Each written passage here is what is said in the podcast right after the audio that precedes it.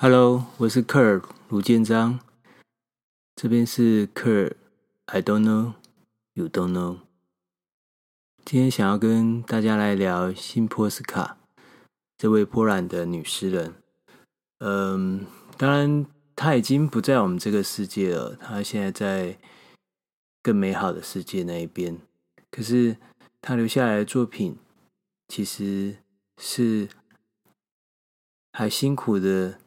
呃，在我们这个世界里头的人，可以得到一点安慰，可啊可以得到一点帮助，可以得到一点祝福的东西。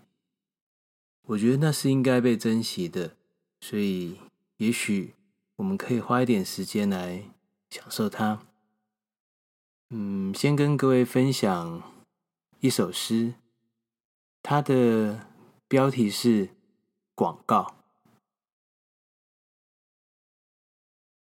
广告，我是一颗镇静剂，我居家有效，我上班管用，我考试，我出庭，我小心修补破裂的陶器。你所要做的只是服用我，在舌下溶解我。你所要做的只是喝一口水，将我吞下。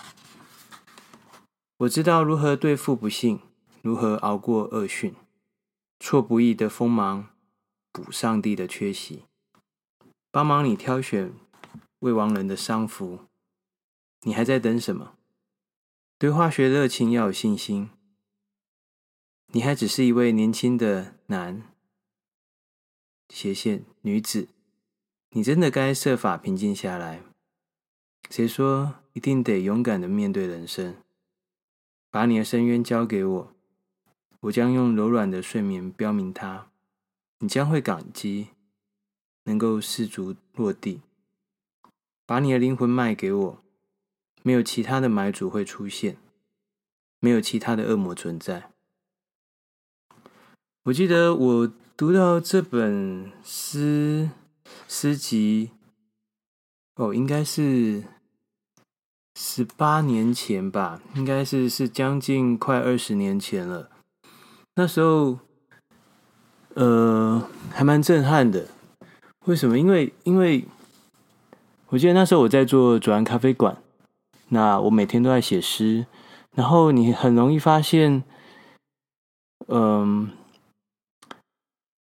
我们过去对于诗的了解太少，我们对于诗的呃品尝能力低落，或者。更应该说，很遗憾的，我们跟诗的距离太远，导致我们几乎忘了，这是可以帮助我们，这是可以改善我们，这是可以安慰我们的一个发明，一个伟大的发明，一个应该要被注册专利，然后。人们追逐，然后会有一千多位律师来帮你守住这个充满价值的东西，而我们竟然忽略它了，我们竟然没有让它在我们生活里发挥作用。我记得我那时候做广告，写的东西是文案，可是心里头会希望这个文案可不可以多一点点机会。呃，影响到人，甚至改善某个人的心情，或者或者在几年后回头来看，它还是个东西，它不至于不是个东西，它不至于因为媒体档期已经结束了，它成为垃圾，甚至是一个无法资源回收、无法再利用的。没有价值的耗费，耗费我们地球能量能源的一个东西。我每天都在想这件事情，我也每天都没有答案。但读到这首诗，关于广告，关于你知道，它是应该是关于一个头痛药的广告，而且很巧，那时候我在做福茂，福茂，呃，还有普拿疼哦，那其实。就是他在他在谈的那个头痛药，然后我就在想说，如果如果可以的话，我可不可以让我的作品至少带点诗意，至少有点意思？我不敢说意义哦，但是我会希望它有点意思，而那个意思是我存在在我心里头，在我想要传递的那个地方。我可不可以让我的作品可以充分的达到商业的目的之外？呃，它还能够让人感到安慰，让人觉得有趣，觉得幽默，觉得你懂我。所以我大量的开始阅读诗集，呃，但是说真的，说真的，我觉得我太晚，太晚知道这个好消息，也太晚开始我的。嗯，享受，这是个好礼物，但我太晚领了，我觉得非常可惜哦。这边我又想跟大家分享，呃，另外一首辛波斯卡的诗，呃，这是收录在他一九八六年的诗集《桥上的人们》。呃，这首诗的标题是《葬礼》。葬礼，这么突然，有谁会想到？神经质和香烟，我警告过他，还可以，谢谢。把这些花解开。他哥哥也是心脏病去世的，应该是家族遗传。您留这种胡子，我差点认不出您。他自己的错。他总是淌浑水。那个新来的本来要发表演说，我没看到他。卡泽克在华沙，塔德克到国外去了。你最聪明，你带了伞。他是他们之中最有天分的，那又怎样？走到通过的房间，巴夏不会同意的。当然，他是对的，但那不是理由。们还有上漆，猜猜看多少钱？两个蛋黄，一匙糖，不干他的事。他干嘛这么做？只有蓝的，而且只有小号。五次，没有一次有回音。随便你怎么说，我是可以这么做，但你也可以。还好他之前有那个工作。呃，我不知道，也许是亲戚。神父长得真像贝尔蒙多。我还没来过墓园的这边。一个星期前，我梦到他，就有预感。他女儿长得不错，早晚会轮到我们。代我向未亡人致意，我赶时间。用拉丁文听起来庄严多了。逝者已矣，再会，女士。也许去喝一杯，打电话给我，我们聊聊。坐四路或者二十路，我走这边，我们那边。嗯，这首诗从标题你就很清楚知道，这是关于葬礼的诗哦。可是他用的形式非常好玩，他。他在每一句诗的前后加上了呃引号，其实就好像人们的对话，就好像他在葬礼的现场，他听到了人们说的话，然后他把这些话给收录下来。这些话语他并列，可是个别的话语有代表他的意义，然后当他们被并列在一起的时候，他又产生一个。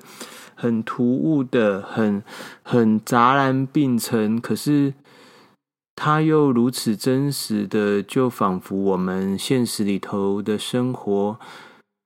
我们通常会觉得葬礼应该是呃高度的去怀念、追思呃这个死去的人，可是你也可以看到人们的行为，真正的行为好像并非如此。人们谈论的还是自己。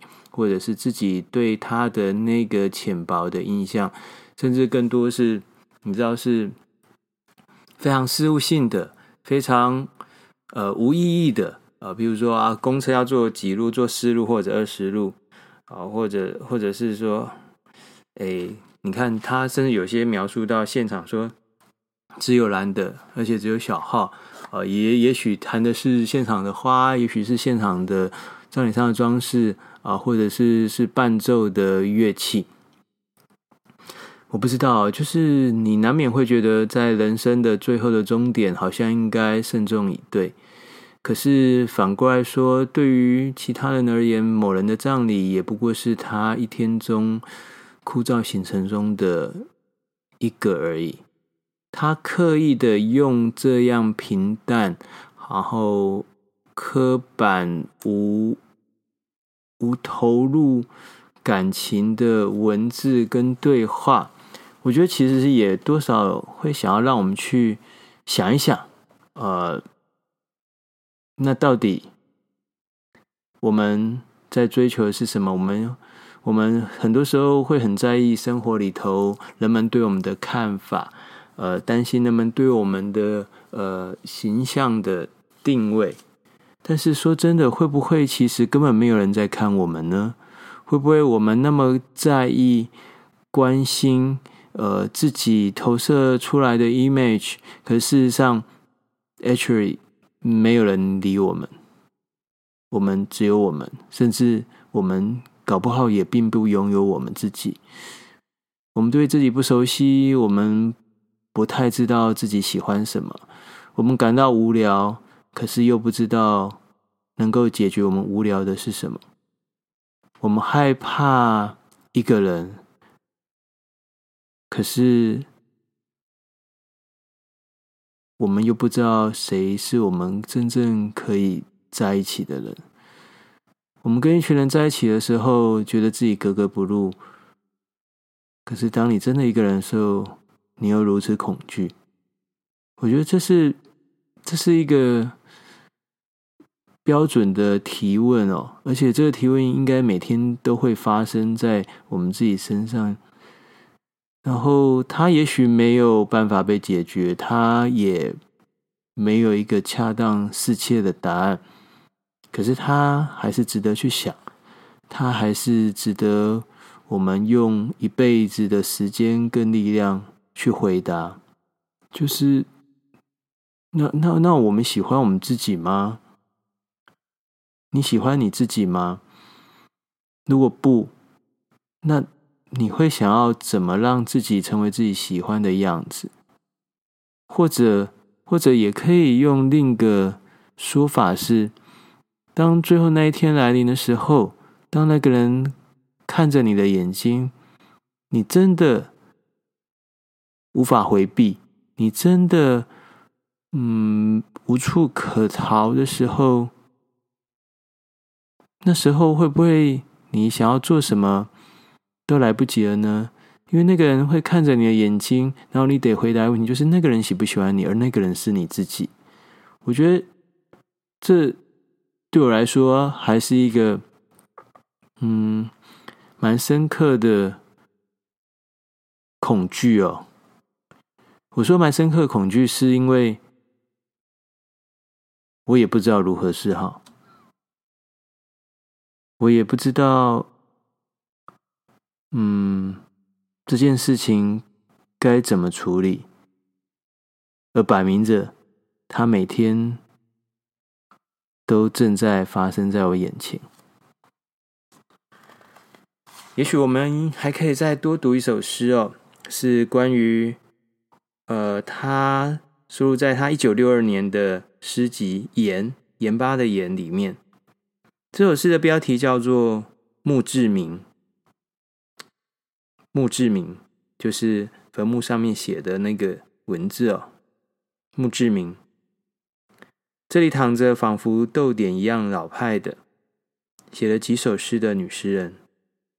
愿大地给予她安息，虽然她不属于任何文学团体，但在这墓冢上，抱歉，但在这土冢上也没什么更好的东西，除了这首小诗：牛蒡和猫头鹰。路人啊，把你公事包里的电脑拿出来。然后思考一下关于辛波斯卡的命运吧。这非常好玩，是说他把自己的名字放到诗里头，然后，然后他好像在写自己的呃墓志铭一般。哦，那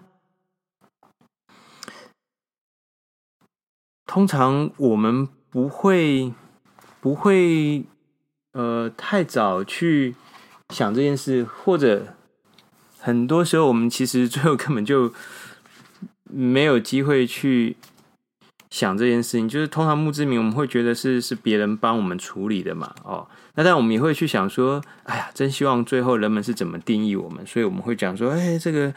我们自己的墓志铭会是如何？但有一个好玩的地方是说，他其他的这本诗集呢，是一九六二年出的，而他是一九二三年出生。换句话说，他在出这本诗集的时候是三十九岁，三十九岁去思考自己的墓志铭，我觉得是非常恰当而合理的。呃，我今年跟三十九岁差距也不不远了。我有时候也会去想说，那我的墓志铭会是如何？可是我会说，嗯，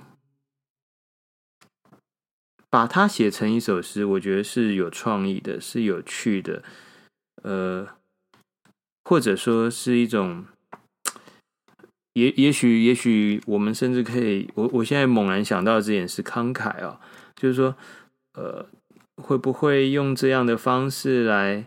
来对话来说明，我觉得是奇妙的。哦，我还想要分享另外一首诗，我觉得是很美的诗哦。呃，这是收录在他巨大的树木。呃，一九七六年啊，一九七六年是刚好是我出生那一年的时候。呃，换句话说，这首诗现在这个诗集应该也有个四十四年了嘛？啊。在一九七六年的诗集《巨大树木》里面呢，有首诗叫做《致谢函》，就是感谢信啊，就致谢函，我们翻译成致谢函，其实它就是感谢信的意思啊。好，致谢函，我亏欠那些我不爱的人甚多，另外有人更爱他们，让我宽心，很高兴我不是他们羊群里的狼。和他们在一起，我感到宁静，我感到自由。那是爱无法给予和取走的。我不会守着门窗等候他们。我的耐心饥可媲美日晷仪。我了解爱无法理解的事物。我原谅爱无法原谅的事物。从见面到通信不是永恒，只不过几天或几个星期。和他们同游总是一切顺心。听音乐会，逛大教堂，饱览风景。当七座山、七条河阻隔我们，这些山河在地图上一目了然。感谢他们，让我生活在三度空间里，在一个地平线因变动而真实、既不抒情也不矫饰的空间。他们并不知道自己空着的手里盛放了好多东西。我不亏欠他们什么。对此公开的问题，爱慧如是说。这首诗其实，呃，我我觉得很有趣。它它是一个感谢信，可是它一开头讲的是说我亏欠那些我不爱的人很多哦，然后说因为有其他人会更爱他们这件事情，也让我感到宽心，然后。中间有一句话，我觉得非常很好玩，叫做“我的耐心饥渴媲美日晷仪”。日晷仪其实就是我们小时候，你知道，就是用日晷嘛，就是那个有一根长长的，然后阳光照在上面，然后它留下来的影子就会变成哦，可以指向现在的时刻、现在的时间哦。那他说：“我的耐心饥可媲美日晷仪”，那表示什么？他很没有耐心嘛，因为。一直在变化嘛，日晷的每分每秒随着阳光照下来的影子，它它会不断的改变，所以表示它并不是一个恒长久远的，它是会改变的，就跟他的耐心一样。而他前一句讲的是“我不会守着门窗等候他们”。他讲的是他对他对他不爱的人，其实是非常没有耐心的。然后他后面讲说：“我了解爱无法理解的事物，我原谅爱无法原谅的事物。”他提到爱，他但我们通常也会觉得说，世界上没有爱无法。过得去的事哦，可是他又说他甚甚至比爱还巨大。我觉得这边其实是一种呃不那么真实，但但或许或许他是诚实的。我我不知道怎么形容哦，嗯，对照于后面讲。的一段，他说：“他们并不知道自己空着的手里盛放了好多东西。”我觉得这其实是是非常有意思的一个提醒哦。其实我也常会有这个疑问，就是我们的物欲，我们的呃物欲，好像但现在是一个听起来是蛮负面的字眼。可是事实上，我们在资本主义的社会里面，我们常常就是用这个。你所拥有的物质去定义别人，去去看到别人的身份，哦，这这是一个确实正在发生的事情。然后我们也会用物质好来定义自己到底拥有什么。那很多时候我们会觉得自己手上什么都没有，哦，手上是空着的。可是其实那空着的手，其实是握有许多东西的。我们可能握有别人对我们的爱，我们可能拥有。健康，我们拥有自信，我们拥有智慧，我们有头脑，而那些可能都无法用物质来来对照。甚至我我我们也常遇到许多朋友是拥有许多物质，可是他感到空虚，而那个空虚，我觉得会比其他人空虚来的巨大，而且来的可怕。他为了填补那个空虚，可能会要付出更多的代价，而那代价甚至是比物质还来得大许多的哦。嗯，也许也许这样说太多，或者也太重。不过不过，我觉得诗很多时候其实它相对于。很多时候，我们在乎的事实，它更贴近真相，它更贴近真正的我们要追求的或在意的、在乎的。读一个比较轻松的，我觉得还蛮好玩的哦，也是在《巨大树木》里面，这是一九七六年的诗集哦。这首诗的标题叫做《颂赞我妹妹》，就是赞美。颂扬我的妹妹哦，颂赞我妹妹。我妹妹不写诗，她绝不可能突然提笔写诗。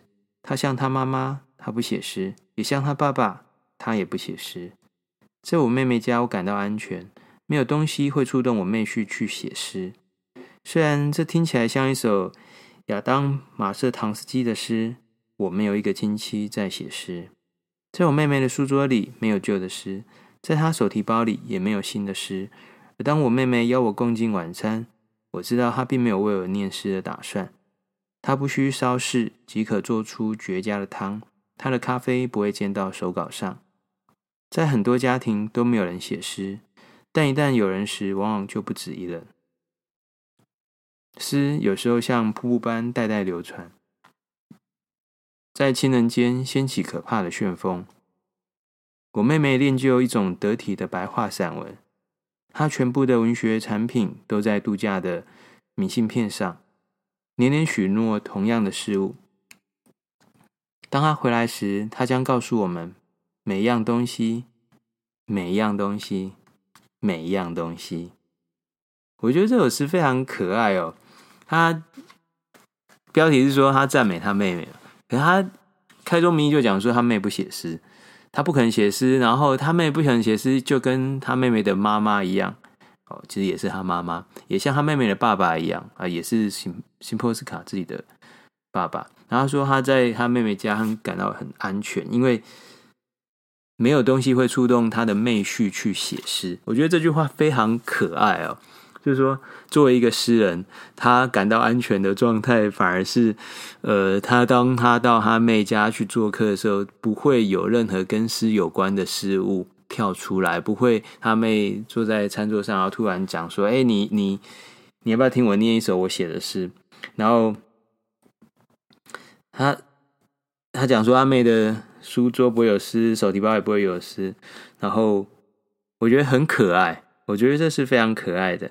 然后他没有，他他又讲说阿妹写一种白话散文哦，在明信片上面，然后把把每一样东西都写上去，都都告诉他们。我觉得这是一种一种可爱，一种作为一个诗人，呃，他并没有过分的、过度的高举诗。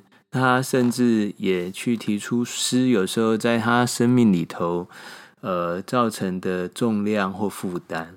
然后他去谈他妹妹，我觉得他是带着笑意在写的，脸上是漾着微笑的。然后你读完，你会觉得这么可爱。这样一位呃诺贝尔文学奖得主的诗人，他对于诗竟然也会有有有这样的一个呃，你知道负重感哦。我们。不要用负荷，但我觉得那个负重感，就是说你他还是会觉得是有有有重量的，是是不轻松的，对啊。其实很多时候我也会觉得，当你在面对你的专业、你的工作的时候，嗯嗯，你其实并无法或你无能呃轻松以对哦，你难免还是会有你在意的。你难免还是会不知如何是好，然后但你又非得假装你可以，我觉得那是很独特的。嗯，想再跟大家分享一首诗，那就是比较靠近近代哦。但是你说近代，一九九三年，其实也也也蛮。蛮久了，呃，一九九三年等于是二十七年前。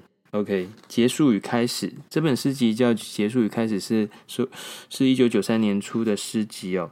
那一九九三年其实是等于是他也已经，呃，我们刚刚说他是一九二三年生的嘛，所以一九。九三年，其实他已经七十岁了，是不是？对，他已经是七十岁。那他其实，在一九七六年只有十年没有写、没有出版新的诗集，直到一九八六年。然后一九九三年，他七十岁的时候，他写了一首诗。这个诗集等于是说，片名就叫。结束与开始，你可以意识到说，这个作者，这个诗人辛波斯卡，他也来到呃人生的后段了哦，七十岁。那所以他的诗集，他叫结束与开始。那我来念这个跟他的诗集呃同名的这首诗啊，叫结束与开始。我觉得还蛮有意思的。如果你去试着去对照现代，结束与开始，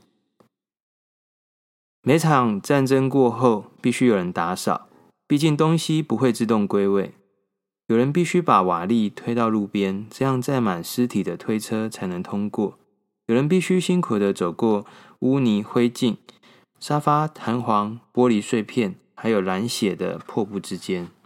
有人必须拖来木柱，用它支撑墙壁；有人必须给窗户装上玻璃，把门砍进门框。这不是很上相，而且要花许多年。所有的摄影机都到别的战场去了。桥必须重建，火车站得盖新的。袖子会因为不停卷起而破烂不堪。某个手持扫帚的人回忆过往，某个人聆听，点着他没有断掉的头。但在他们身边不远处，已经开始出现会对这些事感到无聊的熙攘人群。偶尔还有人会从从木丛底下挖出生锈的论点，然后把它放到垃圾堆上。那些知道这里发生过什么事的人，必须让路给那些知道的很少的人，还有那些比很少还少的人，最后是那些几乎什么都不知道的人。在把因果覆盖起来的草地上，有人必须躺着，嘴里叼根草，望着云朵发呆。这首诗讲的，呃，他一开始就讲说，每场战争过后，所以他顺着这个逻辑，你会看到战争过后，有人要打扫，有人要把瓦砾推到路边，然后载满尸体的推车经过。那其实，呃，有一个解释的。评论是谈到说，当年其实他他有写过关于九月的记忆，关于一月的记忆。一个是一九三九年德国入侵波兰，也就是二次世界大战。那另外一个是呃结束，是一九四五年哦，苏联红军解放华沙，因为他是波兰人嘛，哦，等于二次大战的结束。所以他曾经写过。一个是关于战争的开始，一个是关于战争的结束的诗。那其实这都是一九三九年跟一九四五年，其实是非常久以前的。相较于一九九三年，其实是将近呃五十多年前。那他写现在又写了一个呃结束与开始，其实他是可以对照的。然后他去谈战争，那等于他多年后，在将近五十年之后，他忽然又来回。回答关于战争的事情，其实我不知道。像我在读这首诗的时候，我看到的反而是我们现在正在面对的呃病毒的疫情哦。你会觉得这像一场战争，虽然没有子弹在飞，可是你看到人死亡，然后你会看到人们的无助，你看到国家政府的集体的被动员，这些紧急的状态其实都跟战争没有两样了。然后你看到有无辜的人，呃，他们被分隔，然后有仇恨，然后也会看到有人在没有预期的日子里面与世长辞，过世先走，或者你也看到许多名人他们染疫，其实都会让你联想到，呃，战争，战争带来的死亡，战争带来的那个不确定。还有你心中的不平安，你对很多事情的无法掌握。那他这首诗，我觉得有非常多的字眼哦，是会让我震慑住的。譬如他讲说，某个手持扫帚的人回忆过往，某个人聆听，点着他没有断掉的头。某个手持扫帚的人回忆过往，其实就是一个正在打理、正在善后、正在劳动、正在想办法要改善，因为这场战争造成的呃伤害后遗症。而他讲起过去的事情呢，某个人听的同时，他点着他没有断掉的头，他还没有断掉的头。我觉得其实是我不知道啊，就是也许几个月后，也许明年，我们回头来谈。呃，二零二零年发生的疫情，也许我们也会有类似这样的心情。然后他谈到，有人必须拖来木柱，用它支撑墙壁；有人必须给窗户装上玻璃，把门砍进门框。这不是很上相，而且要花许多年。所有的摄影机都到别的战场去了。我觉得这也谈到呃媒体哦。媒体的观点，媒体的观看，然后我们透过媒体去理解我们自身所处的世界，而这中间可能会因此产生谬误，产生跟我们自身所处的环境，呃，有一种脱离或者错乱。比方说，啊、呃，我们听到某些国家的确诊人数，我们会很惊讶。那我们也会听到另外一些国家确诊数，你也会感到惊讶。一个是惊讶，前一个惊讶是惊讶是如此的巨多，如此的那个数字是，你知道多到让你难以想象，然后包含死亡人数哦。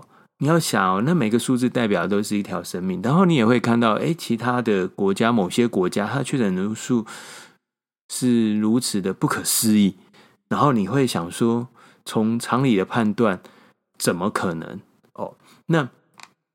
但是又有上亿人是相信那样的事情，甚至在他们心中那是那是个事实。那你就会对于现实、对于事实这件事情有高度的怀疑感，你也会怀疑，呃，自己真的真的是平安的吗？因为，因为你的认知被动摇了嘛，你你你的一些对于现实世界的理解的方式，好像在这一瞬间瓦解，呃，崩溃了。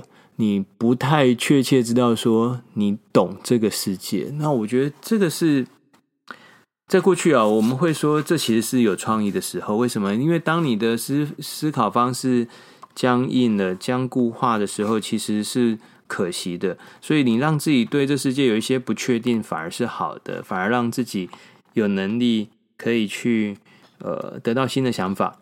但是。太大量的不确定，甚至动摇到你的核心的基本的价值的时候，你会害怕，你会恐惧，你会不太知道怎样才好。嗯，我猜，我猜这件事情，嗯，也许我们现在太急着去。评估他、评论他，都会嫌有点早。也许我们都可以再沉淀，也许可以再想想。但是，我觉得借由诗人一九九三年的二十七年前的诗，我们也许也可以得到一点、一点、一点盼望吧。就是战争会结束哦。我想跟各位再分享另外一首诗哦，这是他在二零零二年的诗集《瞬间》。啊，收录在二零零零二年的诗集《瞬间》里面。他是在一九九六年啊得到诺贝尔文学奖，也就是我们刚读那个《结束与开始》是一九九三年出的诗集。然后在那之后得到三年后得得到诺贝尔文学奖。所以，所以二零零二年的时候，其实他已经是有一个 title，就是诺贝尔文学奖得主。呃，我觉得写的诗。你不能说没有影响，但是我觉得也许有的人可能会有包袱，有的有的人也许是更没有包袱。那他搞不好，我不知道，你可以听看看，你来判断吧。他在二零零二年的诗集《瞬间》里面有一首诗叫《在公园里》，在公园里，哇！小男孩惊讶地说：“这个女的是谁呀？这是慈悲的雕像，不然就是那一类的。”妈妈回答：“啊，为什么这个女的被打？”打得那么惨呢？嗯，我不知道。我记得她一直以来都是这样。市政府应该做点什么，不然就丢掉，不然就修一下。好了好了，我们走了。你发现这首诗非常的有趣哦，它它的形式其实是比较像是一个短篇，一个极短篇的小说哦。那就是在公园里面有一个小男孩很惊讶说：“啊，这个女的是谁？”然后。然后妈妈就说：“啊，这是慈悲的雕像，不然就是那一类的慈悲的雕像。”诶，我们就也许是那个雕像，它的呃，它的主题是关于慈悲哦。那妈妈其实也说，她其实不是很清楚，但她就是讲说啊，反正就是那一类的啊。其实我觉得这说法其实非常的像妈妈，非常像父母哦。呃，妈妈。他的回答其实是有一点点冷漠，就是事不关己的样子。我说啊，就就那样。然后小男孩很很在乎，很在意，继续追问说：“，那这个女的为什么被打得这么惨？”然后妈妈说：“啊，我不记得啊，我不知道啊，本来就这样啊。市政府应该做点什么，不，也许就把它丢掉，不然就修一下哈。不，我们走了。”就是他对他来讲这件事情不重要，其实就好像在指涉我们对于 mercy。对于对于呃，就是慈悲，好，对于呃去体谅别人这件事情，我们的漠不关心，我们的不在乎，我们的不在意，我们假设慈悲是一种概念，而这概念在现在是崩坏的，是是被伤害。你把它想象，它是把它拟人化嘛，哦，或者它它是拟物化，它让它变成一个雕像，而这个雕像是被损坏的、被伤害的，可是人们漠不关心，人们不在意、不在乎，就是说，我们已经不在意，也不再高举慈悲去体谅别人、慈悲为怀的这种胸襟。我们对这件事不在意，可是你要想，这件事情其实是跟每个人都有关的，因为。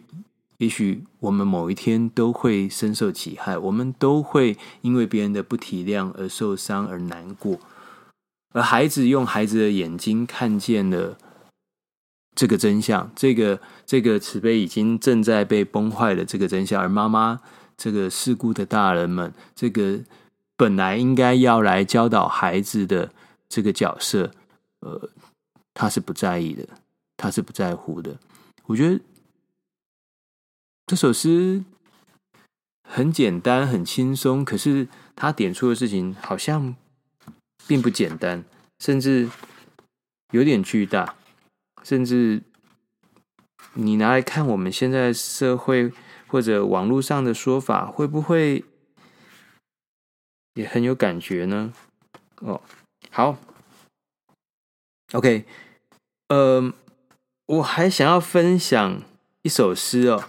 呃，叫做黑色的歌。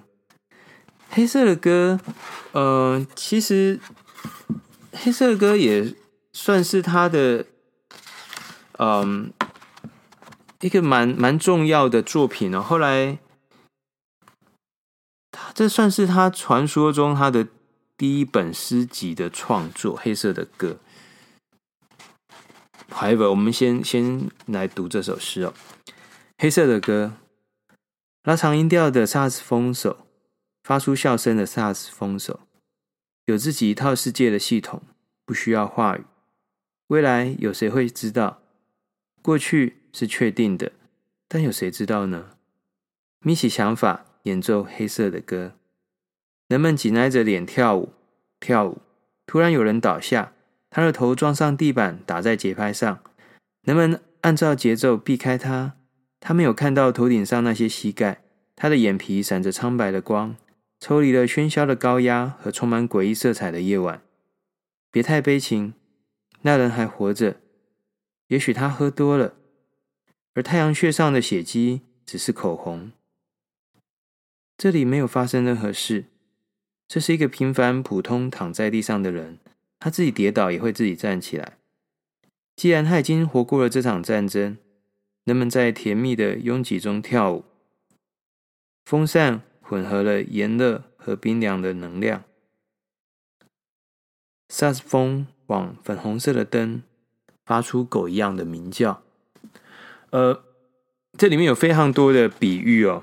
他一开头 讲的是拉长音调的萨斯风手发出笑声的萨斯风手。我们都知道 jazz，呃，爵士乐，然后。然后黑色的歌，其实你可能也会联想到的是，是我们熟悉的许多的呃伟大的萨斯风手，他们许多是呃有色人种哦。那所以黑色的歌，你可能也会联想到爵士乐，联想到呃在这世界上可能相对来说被压抑、被被打压，然后但是又有非常杰出、非常独特的呃音乐表现的人物。主题，我觉得倾向不要把它当当成是对某单一人种的呃一个论述，但是把它看待成它其实是呃，它其实是是在谈的是呃不同不同的被压抑的人物主题角色。然后他讲说啊，大家紧挨着脸跳舞跳舞，然后诶，突然有人倒下，头撞到地板上，打在节拍上呢。但是人们继续按照着节奏避开他。他的眼皮是有苍白的光的哦。那不要太悲情，那个人还活着，也许他喝多了。那太阳穴上的血迹只是口红。你知道，其实就好像我们看到一个被被害者，那我们说啊，他可能有属于他的理由啊，他只是他他说，也许那个人受伤了，可是他们说那个血是是口红啊，也许他只是喝多了啊、喝多了，其实他你你也可以说用我们现在说法，就是在检讨被害人嘛，哦，就是一种检讨被害人的一种方式哦，那那啊，其实我觉得这这这样的一个说法放到现在还是非常的合适的哦。这首诗算是诗人辛波斯卡非常早期的创作，可是你可以看到他那种关怀世界、在意弱势、在意在角落里不被在乎的人是很明确的，是是很清楚就可以被看见的。而最后那一句话：“萨斯风往粉红色的灯发出狗一样的鸣叫。”我们常常讲说，有人死得像狗一样，呃，其实是一种极度的悲哀，呃。而我们可以做的，或我们可以去想的是，会不会当某些人正死的如狗的同时，我们我们在演奏属于我们自己的萨克斯风的时候，我们多一点悲怜，多一点怜悯，多一点 mercy 呢？嗯，好喽，我想今天跟各位分享的新波斯卡就先到这边为止，呃。也许我们之后还有机会再一起来聊聊这个我很喜爱的女诗人。我甚至找朋友去波兰帮我带一本她的诗集，虽然我根本就看不懂波兰文，但是，嗯，我喜欢她，希望你也喜欢，祝福你。